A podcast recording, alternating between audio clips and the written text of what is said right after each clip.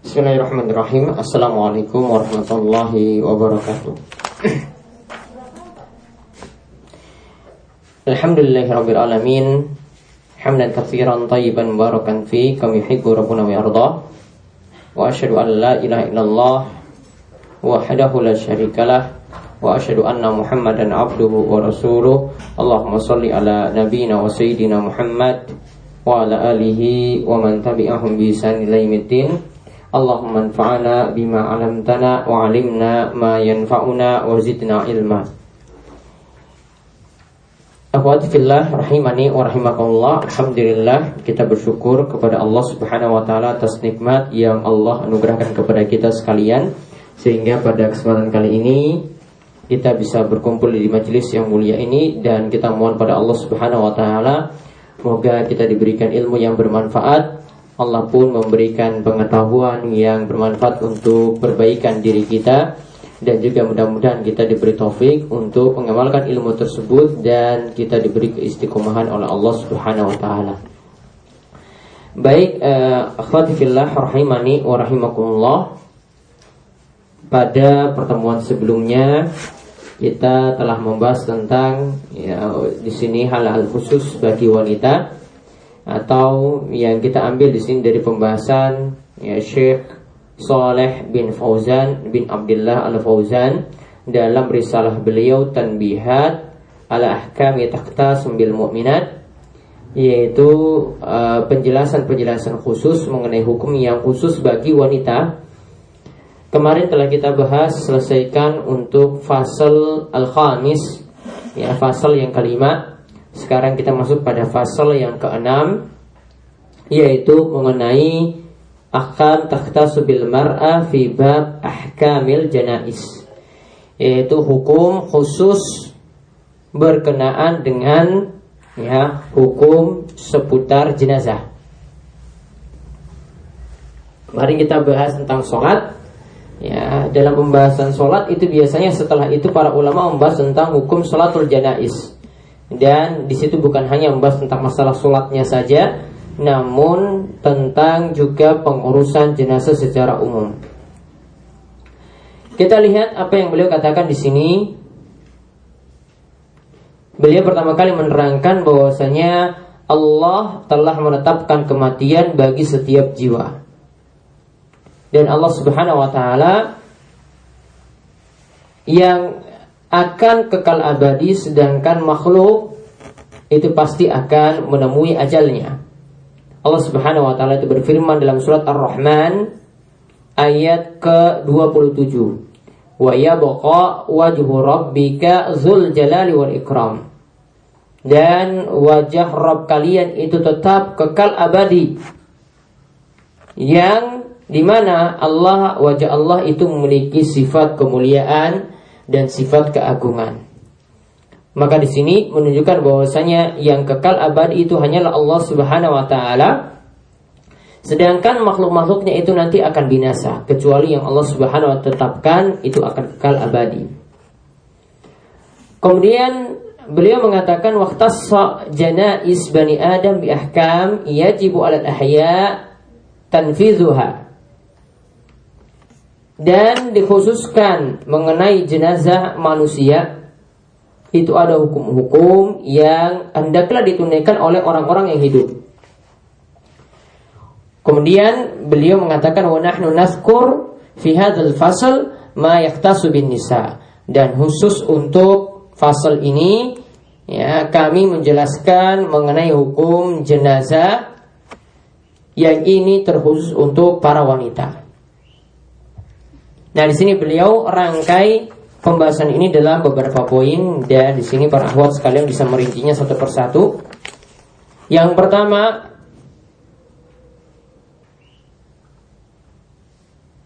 wajib wanita, jenazah wanita yang meninggal dunia untuk dimandikan. Wajib ya jenazah wanita yang meninggal dunia untuk dimandikan. Dan hukum mandikannya di sini adalah fardhu kifayah. Dan di sini Syaikh Al-Fauzan menyebutkan siapakah yang berhak untuk memandikan jenazah wanita. Di sini beliau sebutkan wala yajuzu lirijal ayaksiluha. Tidak boleh bagi laki-laki untuk memandikan jenazah wanita. Tidak boleh bagi laki-laki untuk mandikan jenazah wanita. Di sini beliau tekankan karena memang di sebagian tempat ini belum mengenal mengenai hukum memandikan jenazah. Di sebagian tempat malah jadi tontonan. Bukan hanya perempuan yang nonton, tapi laki-laki juga yang nonton juga ketika itu dan dimandikan di tempat terbuka. Ini adalah satu keliruan, kekeliruan dalam pengurusan jenazah. Di sini beliau tekankan laki-laki sama sekali tidak boleh memandikan jenazah wanita. Lalu beliau sebutkan di sini selanjutnya illa zauju fa innalahu ayyaksila zaujatahu. Kecuali seorang suami. Suami itu boleh memandikan jenazah istrinya. Ya, suami itu boleh memandikan jenazah istrinya. Jadi aturannya di sini beliau katakan bahwasanya kalau laki-laki yang meninggal dunia maka dimandikan oleh laki-laki. Wanita tidak boleh memandikannya. Ya, kecuali di sini kalau tadi dikecualikan untuk jenazah wanita itu per, uh, yang memandikannya dari wanita itu adalah istrinya. Nah, kalau di sini yang memandikannya itu adalah ya kalau laki-laki yang meninggal dunia tidak boleh dimandikan oleh wanita kecuali di sini adalah untuk ya istrinya, istrinya boleh memandikan jenazah suaminya. Jadi di sini aturannya ringkasnya jenazah ya yang sejenis ya itu dimandikan oleh yang eh, punya jenis kelamin yang sama. Namun kalau dengan jenis kelamin yang berbeda itu hanya dibolehkan yang memandikannya itu adalah ya istri atau suami. Lalu disebutkan di sini dalilnya kenapa istri itu masih dibolehkan li'anna aliyan ghassala zaujatahu. Istri atau suami kenapa masih dibolehkan karena Ali bin Abi Thalib itu pernah memandikan istrinya yaitu Fatimah binti Rasulullah shallallahu alaihi wasallam, yaitu Fatimah putri dari Rasulullah shallallahu alaihi wasallam. Begitu juga Asma binti Umais radhiyallahu anha ghusalat zaujaha Abu Bakrin As-Siddiq radhiyallahu anhu. Begitu pula ya di antara contohnya lagi adalah Asma itu memandikan suaminya yaitu Abu Bakar, sahabat yang mulia Abu Bakar As-Siddiq radhiyallahu anhu. Maka di sini berarti menunjukkan ini ada dalilnya kenapa di sini dikecualikan untuk suami istri. Ya di antara dalilnya tadi Ali itu memandikan Fatimah. Berarti Fatimah itu meninggal lebih dahulu. Kemudian Asma itu memandikan Abu Bakar. Ya ini berarti suami istri itu boleh memandikan satu dan yang lainnya. Nah itu aturan untuk memandikan. Bagaimanakah cara memandikannya? Ya ini punya tata cara sendiri ya. Ringkasnya yang namanya mandi ya seperti kita mandi ketika kita itu mandi wajib atau mandi junub.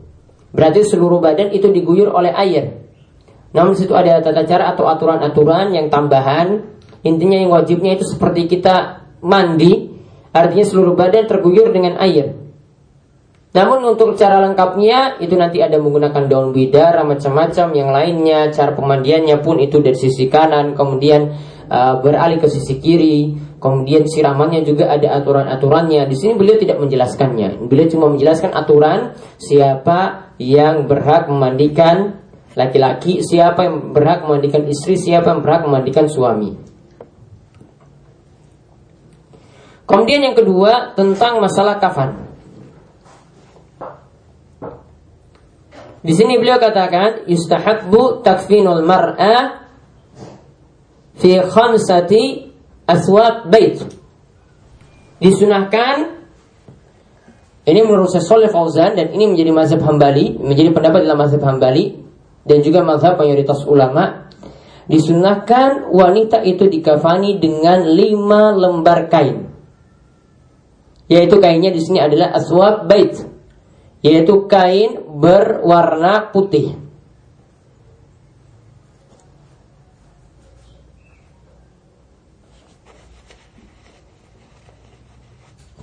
Kemudian di sini diterangkan lima kain ini fungsinya itu apa? Yang pertama itu sebagai izar, menutupi bagian bawah. Kemudian yang kedua fungsinya sebagai khimar, penutup kepala. Kemudian yang ketiga fungsinya sebagai komis, ya, yang menutupi badan. Kemudian ada dua lembar kain lagi yang menutupi di atasnya setelah tiga lembar kain itu dibalut di badan mayit, maka nanti dibalut lagi dengan, ya, dua lembar kain setelah itu.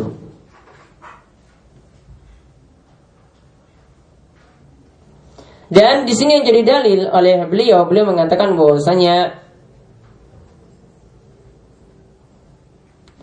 Uh, disebutkan dalam sebuah hadis,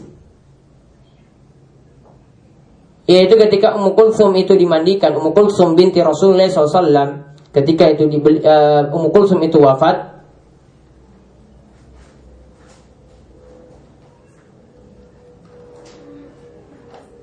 ketika itu dikenakan pada uh, dikenakan pada Ummu Kultsum beberapa lembar kain yang diberikan oleh Rasulullah shallallahu alaihi wasallam. Ya, di situ ada al-hiqa, ada dar', ada khimar, ada malhafa, ya. Kemudian ada lembar kain yang lainnya lagi. Dan di sini dari hadis ini, kalau kita lihat al-hiqa yang disebutkan di awal tadi fungsinya sebagai izar, yaitu sebagai kain bagian bawah. Maka dari hadis ini, ya, Imam Syaukani dalam Nail Authar itu mengatakan bahwasanya yang diperintahkan untuk kafan bagi wanita, ya, yaitu ada yang fungsinya sebagai izar, kain bagian bawah, kemudian ada yang dir'an, yaitu kain yang menutupi badannya, kemudian ada yang fungsinya sebagai khimar untuk menutupi uh, bagian kepalanya, kemudian ada yang fungsinya sebagai malhafa wa darjan, ya, dan ada yang melapisi lagi setelah itu di luarnya. Nah, ini yang disebutkan oleh Imam Syaukani dalam Nail Authar. Intinya di sini mayoritas ulama berpendapat kain pada wanita, ya, kain kafan pada wanita itu ada lima lembar kain. Dan sebagian ulama mengatakan cuma tiga lembar saja sebagaimana pada laki-laki. Wallahu a'lam, pendapat jumhur dalam ini pun masih bisa dipraktikkan. Kemudian yang ketiga setelah kain kafan, di sini perlakuan kepada rambut kepala jenazah wanita. Di sini dikatakan oleh Syaikh Al-Fauzan, hendaklah rambut, ya, kepala dari jenazah wanita tadi dijadikan kepang tiga. Dan nanti di hasil kepangannya tadi diletakkan di belakang, ya, diletakkan di belakang. Hal ini berdasarkan, ya, hal ini berdasarkan hadis dari Ummu Atiyah ketika menjelaskan sifat, ya, mandi putri Nabi Sallallahu Alaihi Wasallam. Ya, ketika itu dijelaskan bahwasanya, ya, fa ghafarna syi'raha salasa qurun wal qaina khalfaha, yaitu kami kepang, ya, putri Nabi shallallahu alaihi wasallam tadi, tadi menjadi rambutnya itu menjadi tiga, ya, dikepang tiga. Kemudian wa alqainahu khalfaha, dan kami letakkan rambut tersebut itu di belakang. Ya, jadi tiga ikatan di, dibuat, kemudian itu ditaruh di belakang. Nah, inilah yang dipraktikkan ketika memandikan, ya, putri Nabi shallallahu alaihi wasallam. Kemudian yang keempat, di sini tentang masalah hukum, ya, mengikuti jenazah. Yang dimaksudkan di sini mengikuti jenazah adalah ketika jenazah itu ingin dimakamkan, bolehkah mengantar wanita itu mengantarkan jenazah tersebut ke kuburan? Maka di sini disebutkan oleh Syaikh Al-Fauzan, ya, ada riwayat dari Ummu Atiyah radhiyallahu anha, di mana ia mengatakan nahaina anittiba'il janais wa lam yu'zam alaina. Kami itu pernah ya dilarang untuk mengikuti jenazah. Maksudnya mengikuti jenazah sampai dimakamkan di kuburan. Namun hal itu tidak tegas bagi kami. Artinya tidak sampai dikatakan haram. Muttafaqun alaihi, ya, hadis ini diriwayatkan oleh Imam Bukhari dan Muslim. Asalnya hadis ini kalau kita lihat, ya, asalnya itu adalah hukumnya itu adalah haram. Sedangkan kalimat lam yu'zam alaina, kami tidak diperintah tegas untuk hal itu, kami tidak dilarang tegas tentang hal itu. Di sini kata Syaikhul Islam Ibnu Taimiyah, hal ini tidak menunjukkan bahwasanya hal itu dinafikan keharamannya. Namun di sini kata Syaikhul Islam Ibnu Taimiyah, beliau katakan bahwasanya dimaksudkan adalah lam yu'kadna nahyu, bahwasanya larangannya itu tidak terlalu ditekankan.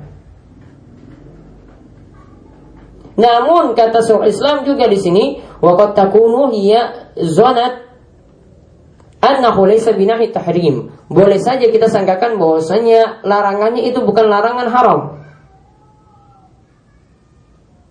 Namun kata Syaikhul Islam Ibnu Taimiyah, wal hujjah fi qouli Nabi sallallahu alaihi wasallam la fi dhanni ghairihi.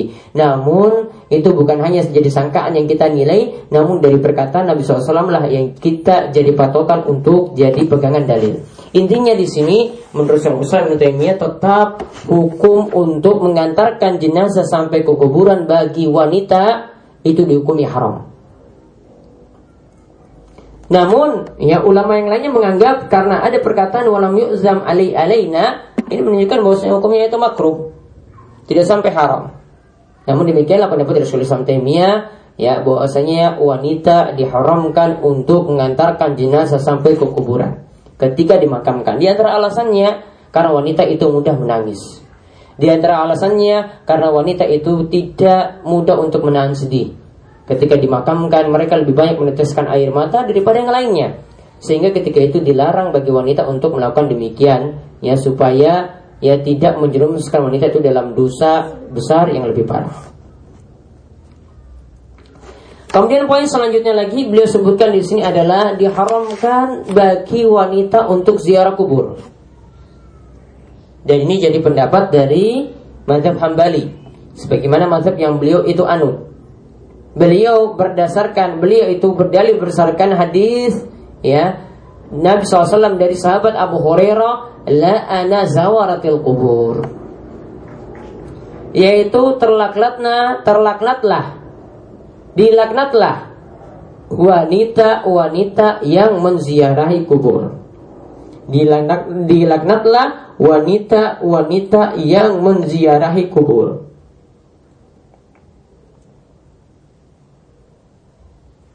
Kenapa ini dilarang? Ya, nanti sebelum saya jelaskan lagi tentang maksud hadis ini, intinya menurut Syekh beliau katakan bahwasanya diharamkan bagi wanita untuk ziarah kubur. Di antara alasannya kenapa dilarang demikian atau dilaknat sampai seperti itu, beliau membawakan perkataan dari Syekhul Islam Ibnu Taimiyah, di mana Syekhul Islam Ibnu Taimiyah itu mengatakan, "Wa ma'lumun annal mar'ata idza fatahala hadzal bab akhraja ilal jaza' wan nadab wan niyaha lima fiha min adh-dha'fi wa kasratil jaza' wa qillatis sabr." Kata beliau di antara alasannya kenapa wanita itu sampai dilarang untuk ziarah kubur. Ya, di sini kita bahas dua belasan bahasan berarti. Ini bahasan yang pertama tadi sudah kita bahas hukum mengantar jenazah ke kuburan ketika dimakamkan. Sekarang ini sudah dimakamkan, bolehkah wanita itu untuk ziarah kubur? Beliau katakan tidak boleh, alasannya karena wanita jika dibuka pintu, kalau hal ini itu dibolehkan, jika dibuka pintu kalau hal ini itu dibolehkan, maka nanti akan membuka, ya, pintu-pintu kejelekan yang lainnya, yaitu wanita akan mudah sedih. Wanita itu lebih mudah sedih, wanita itu lebih mudah mengilu, mengeluh. Kemudian wanita itu lebih mudah melakukan niyaha, yaitu meratapi mayit yang berlebihan. Karena wanita, kata beliau, kata Syekhul Islam, beliau katakan mengatakan bahwasanya karena sifat wanita itu lemah dan mereka itu kurang sabarnya. Dan Syaikhul Islam menambahkan lagi, wa aidan fa inna dzalika sababun li ta'dzil mayyit bi bukaiha. Dan ini juga yang jadi alasan ya kenapa ini tidak dibolehkan, karena dapat menjadi sebab mayit itu tersakiti dengan tangisannya para wanita. Dan ada hadis yang menyebutkan bahwasanya mayit itu bisa tersakiti dengan tangisan keluarga yang ditinggal. Kemudian alasan yang lainnya lagi, laki-laki bisa terfitnah juga dengan kesedihan dari wanita tersebut ketika mereka itu melakukan ziarah kubur dan menangis ketika di kuburan. Intinya di sini para ulama berselisih pendapat tentang hukum wanita untuk ziarah kubur. Tentang hadis tadi, kalau kita mau pahami, ya, taruhlah hadis tersebut itu hadis yang sahih, menurut pendapat yang lebih tepat, hadis itu dipahami untuk wanita yang sering ziarah kubur. Artinya dia sering berulang kali, berulang kali, berulang kali melakukan ziarah kubur. Namun ini tidak berlaku untuk wanita yang cuma sekali-kali saja, mungkin setahun sekali dia berziarah kubur ke makam orang tuanya. Ini tidak berlaku. Kenapa demikian? Karena mengingat ya hadis Nabi shallallahu alaihi wasallam yang menyatakan zurul qubur fa innaha tuzakirukumul akhirah. Nabi shallallahu alaihi wasallam mengatakan, lakukanlah kalian wa, eh, kalian wahai sekalian hamba, wahai sekalian manusia, lakukanlah kalian ziarah kubur. Karena ziarah kubur itu akan lebih mengingatkan kalian pada negeri akhirat.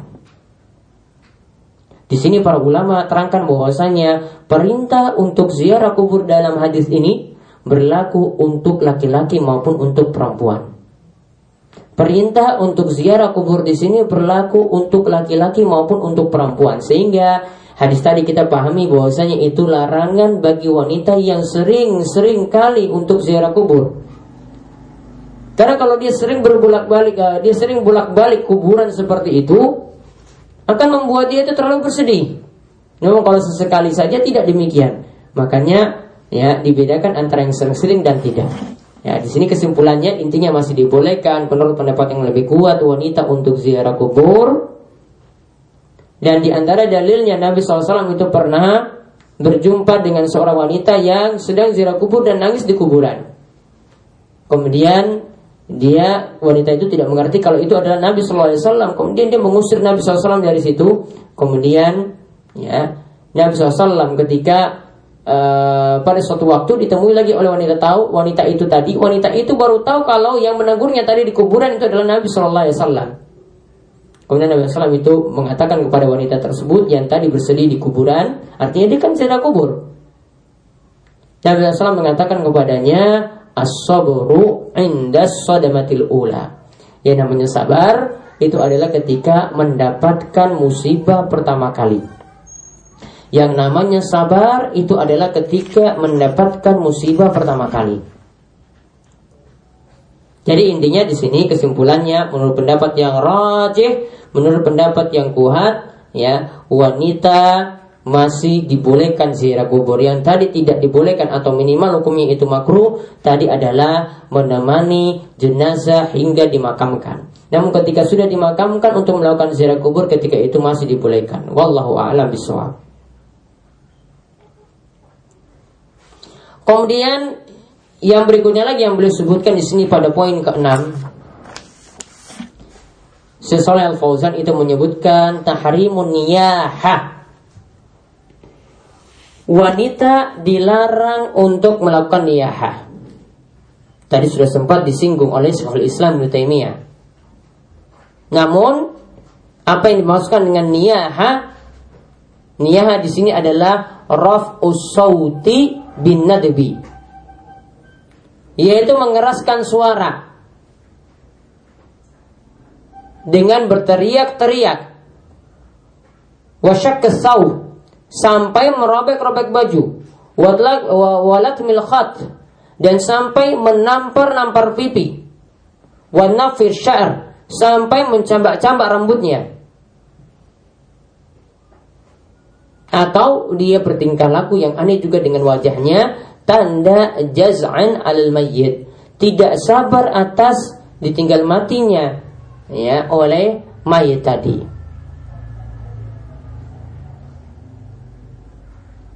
Atau di sini kata Syaikh Fauzan bentuknya juga adalah wa du'a bil wail.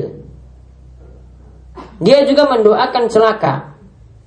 Dan bentuk ketidaksabaran yang lainnya yang menunjukkan tidak sabar terhadap ketentuan dan takdir Allah Subhanahu wa taala.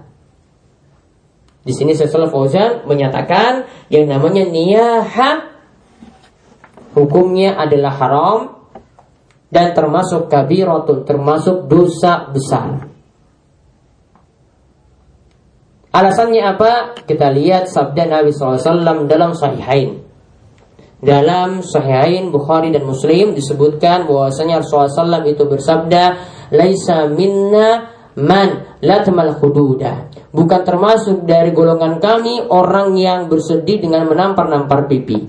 Wa syakal jiyuba atau merobek-robek sakunya. Wada'a bidak wal jahiliyah, dan dia menyeru dengan dakwahan jahiliyah, yaitu dia melakukan perkara-perkara jahiliyah. Dan di dalam riwayat yang lainnya disebutkan, yaitu dalam riwayat Bukhari dan Muslim juga disebutkan, bari'a minas salikah wal halikah wasyakah. Nabi shallallahu alaihi wasallam itu berlepas diri dari salikah, yaitu wanita yang salikah. Di sini katakan oleh Syaikh Fauzan, tarfa'u sautaha indal musibah, yang berteriak-teriak ketika mendapatkan musibah. Dan kita lihat ya, sebagian wanita seperti itu. Ketika dapatkan musibah itu teriak-teriak. Ketika ada kerabat yang meninggal dunia teriak-teriak. Di sini disebut dengan istilah salikah. Kemudian Nabi shallallahu alaihi wasallam juga berlepas diri dari halikah, yaitu tahlaku sya'raha indal musibah, yaitu yang wanita yang mencukur ram, uh, mencukur habis rambutnya ketika mendapatkan musibah. Kemudian dikatakan lagi wasyaqah, yaitu tasyukku thiyabaha, yaitu wanita yang sengaja merobek-robek bajunya indal musibah, ketika mendapatkan musibah.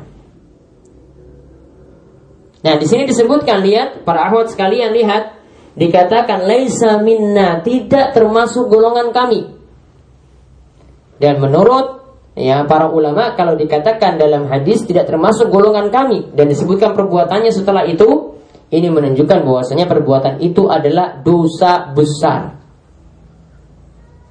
Berarti di sini menunjukkan ketidaksabaran ketika mendapatkan musibah dengan teriak-teriak, dengan merobek-robek baju, dengan sampai mencukur rambut kepalanya.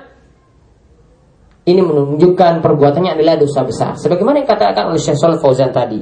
Begitu juga kalimat bari'ah, yaitu Nabi shallallahu alaihi wasallam berlepas diri. Ini juga menunjukkan bahwasanya perbuatan tersebut itu adalah dosa besar. Ya, karena suatu perbuatan, ya para ulama itu katakan, jika sampai Nabi shallallahu alaihi wasallam mengatakan saya berlepas diri dari perbuatan itu, maka para ulama simpulkan itu juga termasuk dosa besar.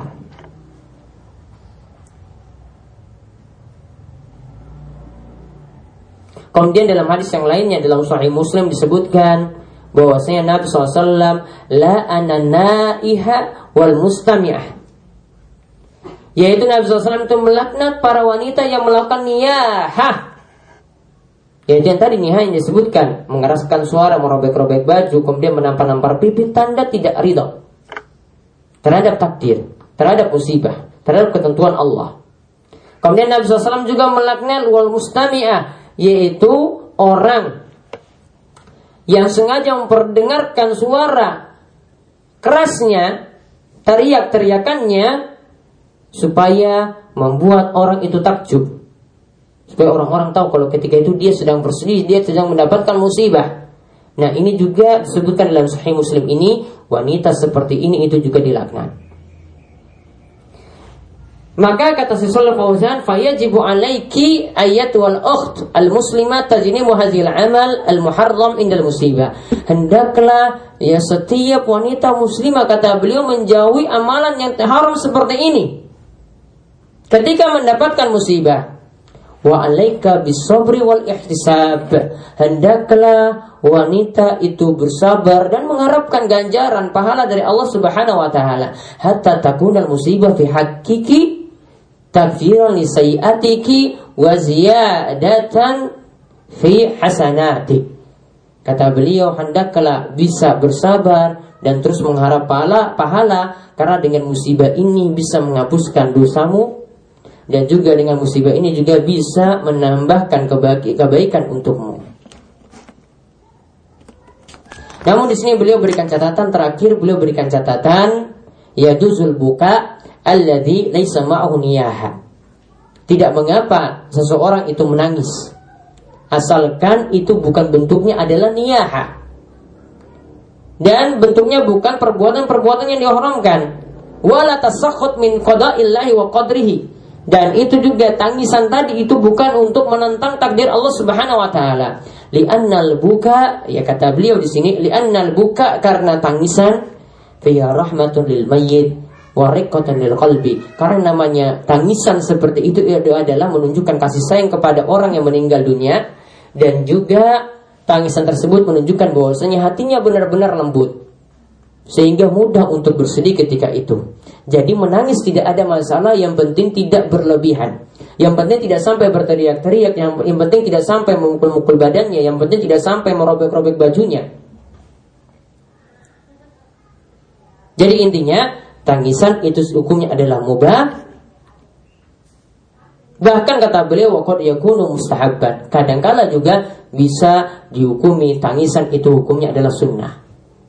Intinya di sini yang terakhir yang beliau bahas, jadi ini bahasan terakhir beliau ya tentang masalah jenazah di sini, ya beliau ingin menerangkan tentang haramnya niyaha. Jadi antara bentuk niyaha juga yang perlu para akhwat sekalian ketahui, sebagaimana yang dilakukan oleh orang-orang Syiah di hari Asyura, di mana dari atas kesedihannya terhadap kematian Hussein, mereka akhirnya menampar-nampar pipi mereka, bahkan melukai-lukai, melukai badan-badan mereka sampai kepala mereka pun, sampai yang terjadi ketika hari Asyura itu hanyalah pertumpahan darah. Dan perlu dipahami bahwasanya kenapa sampai orang-orang Syiah itu bisa dimelakukan seperti itu, karena mereka menganggap menumpahkan darah di hari Asyura itu adalah quraba, adalah bentuk ibadah, sama seperti kita itu sholat, itu adalah bentuk ibadah. Di antara yang mereka lakukan tadi, yang menunjukkan kesedihan atas kematian Hussein, kemudian melukai diri mereka, kemudian juga sampai uh, kalau di antara para wanita itu memakai baju-baju hitam saat hari Asyura. Maka nanti kalau lihat di hari Asyura itu yang ada pada para wanita dari kaum Syiah itu cuma memakai baju-baju hitam saja. Ini menunjukkan bahwasanya itu menunjukkan kesedihan dari mereka, ya. Dan ini dianggap sebagai ibadah. Jadi jangan terlalu anggap aneh, kenapa kok bisa seperti itu? Itu dianggap ibadah oleh mereka. Namun ibadah yang keliru, ibadah yang sesat, ibadah yang tidak masuk akal. Jadi intinya di sini ini beliau cuma bahas secara singkat saja tentang masalah ahkamul janaiz. Beliau tidak menerangkan detail bagaimana cara memandikan, bagaimana cara mensolatkan, namun cuma poin-poin penting saja. Lebih lengkapnya itu bisa dipelajari dalam kitab fikih yang mempelajari tentang masalah ini. Wallahu a'lam bishawab. Ini yang bisa kami sajikan untuk kesempatan kali ini, yang mudah-mudahan bermanfaat. Monggo di antara para akhwat ada yang ingin bertanya, nanti insyaallah pada pertemuan berikutnya kita bahas tentang masalah siang, tentang masalah puasa. Iya, monggo.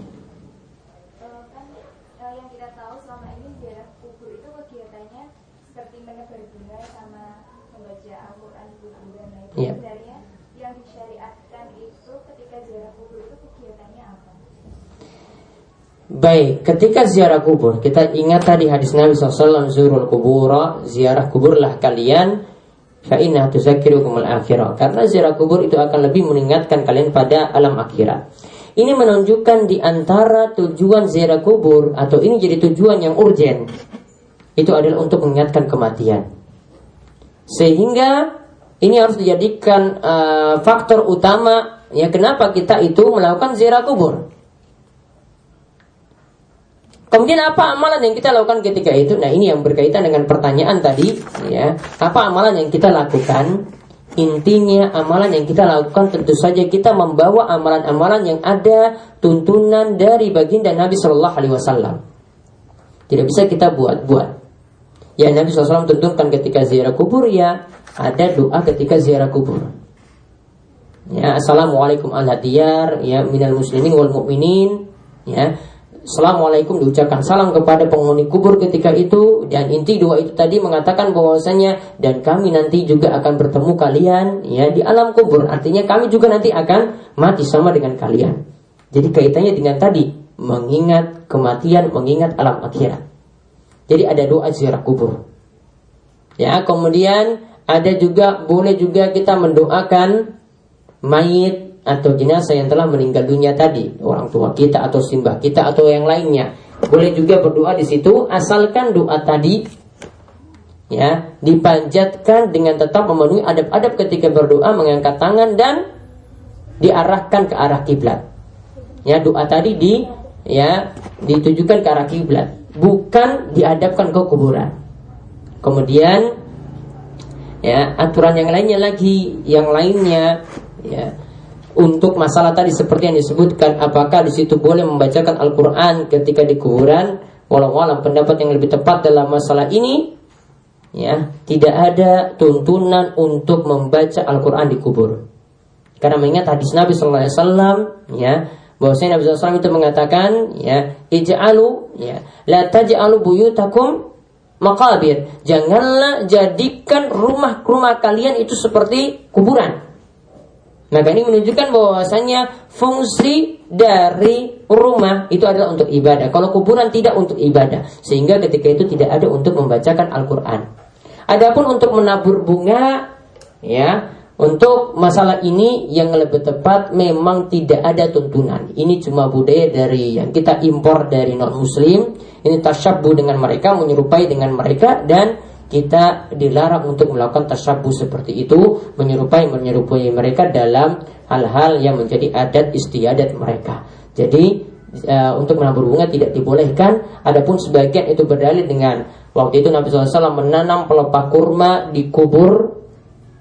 Ya, ada dua orang yang ketika itu dikubur, yang satunya itu ya karena melakukan dosa namimah, yang satunya itu karena kencing sembarangan. Ya, kemudian Nabi shallallahu alaihi wasallam menanam pelepah kurma untuk meringankan siksa kuburnya. Maka ada yang berargumen, beralasan dengan hadis ini. Namun alasan ini tidaklah tepat, ya. Alasan ini tidaklah tepat karena mengingat uh, kalau kita melakukan seperti itu juga dalam rangka untuk, ya, punya niatan untuk beringan siksa kuburnya, berarti kita telah suuzon kepada orang yang berada dalam kubur. Jadi intinya di sini tidak perlu juga ada, ya, menanam pelapa kurma, karena itu jadi khususnya Nabi shallallahu alaihi wasallam yang mengetahui keadaan orang yang dalam kubur. Dan ya ini ya juga berlaku juga untuk yang mena, menabur bunga tadi juga tidak ditentukan. Wallahu a'lam bishawab.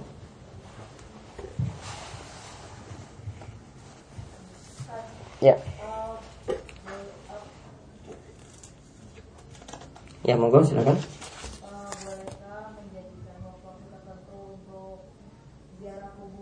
Misal misalnya sebelum bulan Ramadan atau sebelum Syawal. Nah, terus uh, bolehkah mengkhususkan ziarah kubur itu hanya ke kuburan keluarga kita atau uh, diboleh apa? Atau ziarah kubur itu diperuntukkan untuk apa? Boleh semua kuburan gitu? Baik. Ingat salah satu larangan ini dilakukan terhadap kubur Nabi. Salah satu larangan terhadap kubur Nabi itu dilarang untuk menjadikan kubur Nabi sebagai id. Dilarang menjadikan kubur Nabi sebagai id. Ini saya bahas tentang kubur Nabi terlebih dahulu. Apa yang dimaksudkan dengan id di sini? Para ulama katakan id itu ada dua makna. Yang pertama, id itu artinya kan pengulangan. Artinya jangan, ya, kalau dikatakan id yang pertama berkaitan dengan waktu. Artinya berulang-ulang pada waktu tertentu kembali terus ke kubur tersebut. Ini dilarang. Ini berlaku pada kubur Nabi Sallallahu Alaihi Wasallam. Kemudian pengertian id yang kedua, tempat, yaitu berulang kali jadikan tempat tadi sebagai tempat kunjungan tertentu terus. Nah, ini juga dilarang kecuali dengan dalil. Nah, ini berlaku untuk kubur Nabi shallallahu alaihi wasallam. Intinya, kalau kubur Nabi shallallahu alaihi wasallam itu dilarang untuk dijadikan idan, dijadikan tempat untuk ziarah berulang kali, ya, ditetapkan dengan waktu-waktu tertentu. Kalau orang-orang India itu biasa menjadikan kubur Nabi, ya, mereka ziarah pada dua belas Rabiul Awal, pas Maulid Nabi. Ya, mereka datang ke Masjid Nabawi kemudian ziarah kubur ketika itu. Ya, ini ya mereka anggap sebagai Id karena berulang kali setiap dua belas Rabiul Awal kembali lagi, setiap dua belas Rabiul Awal kembali lagi. Ini tidak dibolehkan karena ada pengkhususan waktu. Ini dilarang. Maka kalau terhadap kubur Nabi shallallahu alaihi wasallam yang mulia saja dilarang seperti itu, maka para ulama katakan untuk kubur yang lainnya juga sama, tidak boleh diperlakukan seperti itu. Jadi tidak ada waktu yang istimewa. Intinya bebas, kapanpun, praktekkan hadisnya saja, ziarahlah kuburlah tanpa mengaitkan dengan waktu spesial. Di sini tadi di uh, tadi ditanyakan tadi misalnya sebelum Ramadan, ada juga di sini pada hari-hari raya, kemudian ada juga uh, ketika sebelum menikah. Ya, sebelum menikah di sebagian tempat itu juga diperintahkan dari keluarganya, eh, ini ziarah, ziarah dulu ke kubur simbah. Ini juga tidak dibolehkan. Karena apa? Karena ada menspesialkan waktu tertentu. Kemudian ada pertanyaan lagi di kertas. Kalau misal seseorang itu sampai berkali-kali posting di Facebook dan lain-lain atas kematian keluarganya hingga mungkin sudah hafal sebulan, ya, masih suka posting di Facebook tentang kematian keluarganya. Apakah itu termasuk niyaha ataukah bukan? Wallahu a'lam untuk hal ini, apakah terus mengingat uh, kembali kematian keluarganya ini apakah termasuk ya dalam niyaha? Yang tadi niyaha di situ cuma menunjukkan ketidaksabaran, tidak ridho dengan takdir Allah. Kalau posting berulang kali seperti ini, kami rasa ini juga tidak. Mungkin ya kita khusnuzon saja kepada dia, dia masih sedihnya itu masih belum hilang. Sedihnya masih belum hilang itu bukan menunjukkan niyaha. Niyaha itu bentuk sedih yang melampaui batas, yaitu sampai ya menunjukkan dia menampakkan dia tidak ridho dengan kematian tersebut. Walau alam, saya tidak bisa menilai ini sebagai perbuatan niyaha. Ada lagi pertanyaan? Ya.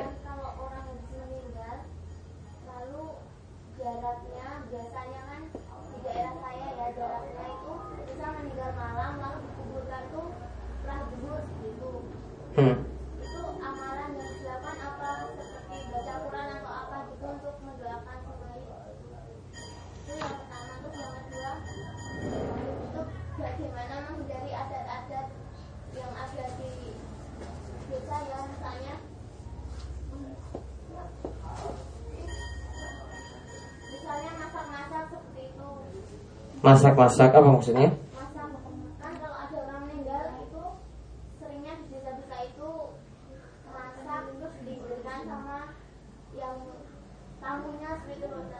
Hmm, pertanyaannya? Itu menghindari atau mendakwainya gimana? Kan itu nggak boleh ya, maksudnya? Kalau yang meninggal buat masak untuk para tamu, yang ditanyakan apakah boleh dimakan ataukah tidak? Iya. Kan hmm. orang-orang rumah itu keluarganya kan mengatakan buat tamu. Gitu. Ya, baik. Asalnya, ini saya jawab dulu ya. Ini ini perlu di, saya luruskan. Asalnya memang kita itu ya berbuat baik kepada keluarga yang ditinggal mati, keluarga yang sedang berduka, yaitu kita berbuat baiknya seperti yang Nabi shallallahu alaihi wasallam perintahkan pada keluarga Ja'far, ya, untuk berbuat baik pada keluarga Ja'far, mereka yang diberikan makan. Memang perintahnya seperti itu, ya. Jadi mereka yang dihibur, mereka yang diberi bantuan, mereka yang diberi makan. Namun kalau keluarga jenazah, ya, keluarga mayit itu yang memberikan makan kepada kita, karena kita datang ke situ. Ya, saya butuh dalil kalau menyatakan bahwasanya makanannya tidak boleh dimakan. Saya kurang setuju. Dalilnya itu ya harus ditunjukkan. Kenapa sampai ini tidak dibolehkan? Kita menyantap makan yang misalnya kita cuma dikasih wedang saja, dikasih minum, dikasih snack, dikasih permen saja. Ya, tidak ada dalil yang melarang untuk memakannya.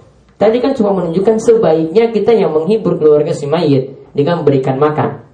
Ya, kalau mereka misalnya melayani, layaknya melayani tamu, layaknya melayani tamu, layaknya melayani orang yang melayat ketika itu, sah-sah saja untuk melayani mereka dengan memberikan makan. Ya, jadi saya harus luruskan ini, harus butuh dalil kenapa ini sampai bisa dilarang kita memakan makanan mereka. Asalnya boleh. Ya. Jadi yang masalah mungkin kalau ditanyakan ya bagaimana dengan ritual-ritual setelah itu, misalnya sampai uh, ada lagi perayaan tujuh hari, empat puluh hari dan seterusnya. Nah, ini yang perlu dijelaskan dengan cara yang santun, dengan cara yang perlahan-lahan, dan dakwah itu butuh dengan kesabaran. Kalau tidak bisa satu kali ya besoknya lagi, kalau tidak bisa lagi ya besoknya lagi. Tidak bisa kita merubah begitu saja. Kemudian tadi yang pertama tadi tentang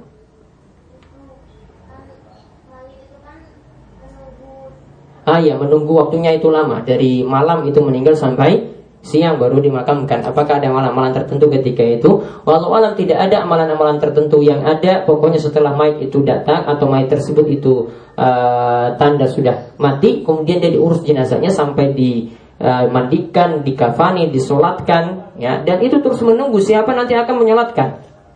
Adapun yang lain yang ingin melakukan amalan, tidak ada amalan-amalan tertentu kecuali untuk mendoakan dia saja supaya mendapatkan kebaikan-kebaikan. Adapun eh, misalnya sebagian orang itu lakukan dengan baca Al-Quran, baca Yasin, baca yang lainnya, tidak ada dalil sama sekali yang menunjukkan hal tersebut. Ya, tidak pernah dilakukan oleh para sahabat. Lakukan akhirat la sabaquna ilaihi. Seandainya amalan itu baik maka para sahabat dahulu sudah melakukannya terhadap orang-orang yang meninggal ketika itu. Ya, itu saja yang saya sampaikan untuk kesempatan kali ini. Mudah-mudahan bermanfaat. InsyaAllah untuk pertemuan berikutnya kita bahas tentang masalah saum, tentang masalah puasa. Ya, itu saja. Ya.